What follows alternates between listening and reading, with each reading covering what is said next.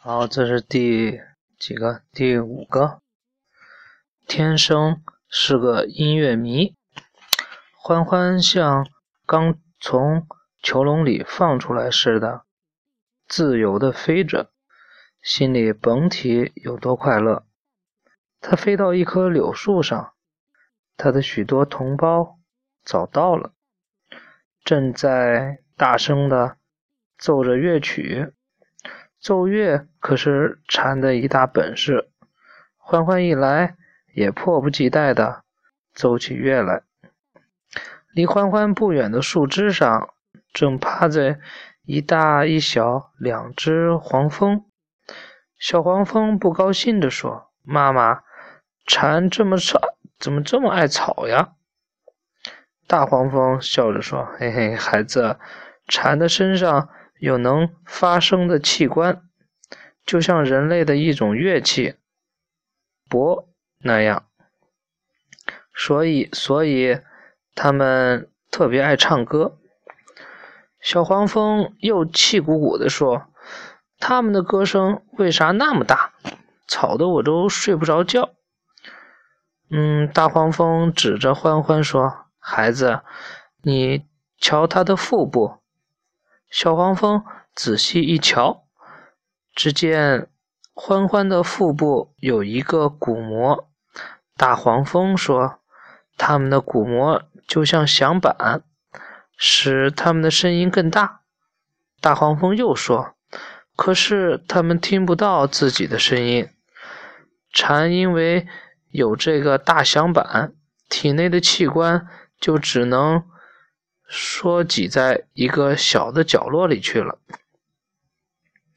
一眨眼就到了傍晚，柳树上的蚕都饿了，不再闹了。欢欢仍然像在地底下时那样，用吸管似的尖嘴刺进树皮，美美的吸着。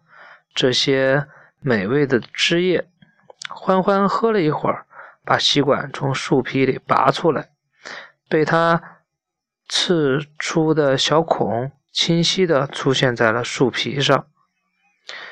小黄蜂馋的立刻飞过来，趴到小孔边，舔起汁液来。欢欢没想到会这样，连忙说：“这是我的。”小黄蜂。听到警告后，又喝了好几口汁液才走，才走。欢欢大方地说：“算了，算了，让他喝点没关系。”见欢欢是个老好人，离他不远的一群蚂蚁高兴了。蚂蚁头领对伙伴们说：“看那个傻瓜，挺好欺负。”咱们去把他撵走，撵走，抢了他的汁液吧。这些蚂蚁没一个好东西，于是他们气势汹汹地冲向欢欢，把欢欢吓了一跳。蚂蚁头领凶巴巴地说：“喂，你，赶快给我走开！”欢欢没听见他在说什么，只是紧张的。盯着他，蚂蚁头领手一挥，吼道：“大家上啊！”于是蚂蚁们向欢欢发起了进攻。蚂蚁头领爬到欢欢的背上，咬了一口，痛得欢欢大叫一声。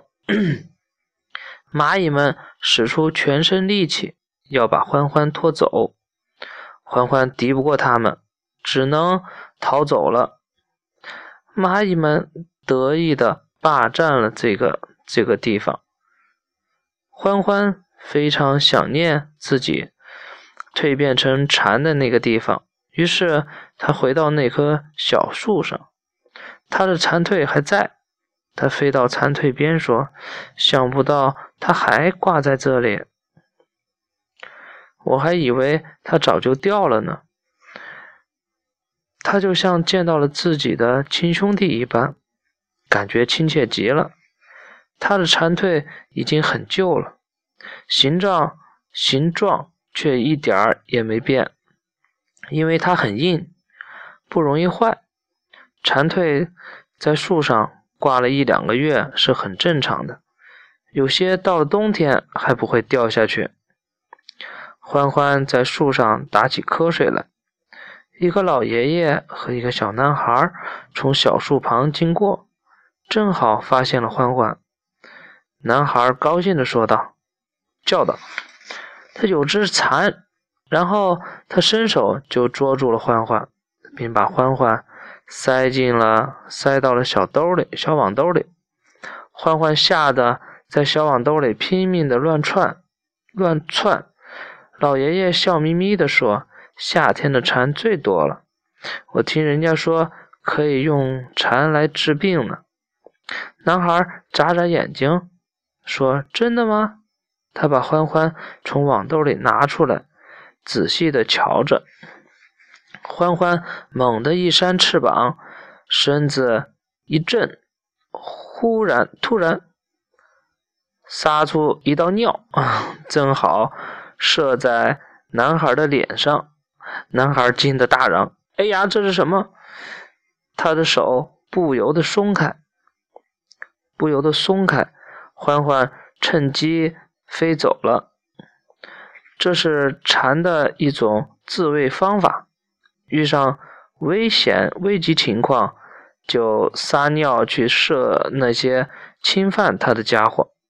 欢欢飞出老远，停在一棵梧桐树上。蝉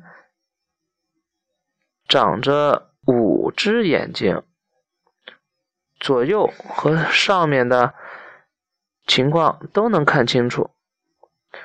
忽然，欢欢看到上面有一只螳螂，正悄悄地爬着，像一只打盹儿的雌蝉。雌蝉，嗯，应该怎么？正悄悄地爬向一只打盹儿的雌蝉。嗯，还是这句。螳螂可是蝉的大敌。不能让同胞遭殃，遭殃。欢欢想也没想，飞过去，扑在那只雌蝉的身上。雌蝉马上被惊醒了，它一发现螳螂，立刻和欢欢一起展翅逃走了。螳螂则扑了个空。则扑了个空，螳螂则扑了个空。欢欢和那只雌蝉逃到一棵橄榄树上。雌蝉知道刚才是欢欢冒着很大的危险救了自己，它轻轻地扇动着翅膀，感激地朝欢欢点点头。这只雌雌蝉叫蝉子。年龄跟欢欢差不多，欢欢微笑的望着吃望着蝉子，心里挺喜欢这个同胞的。好了，第五个也念完了，明天咱们念奇怪的寿命，好吧？给这页叠起来，哼，睡着了。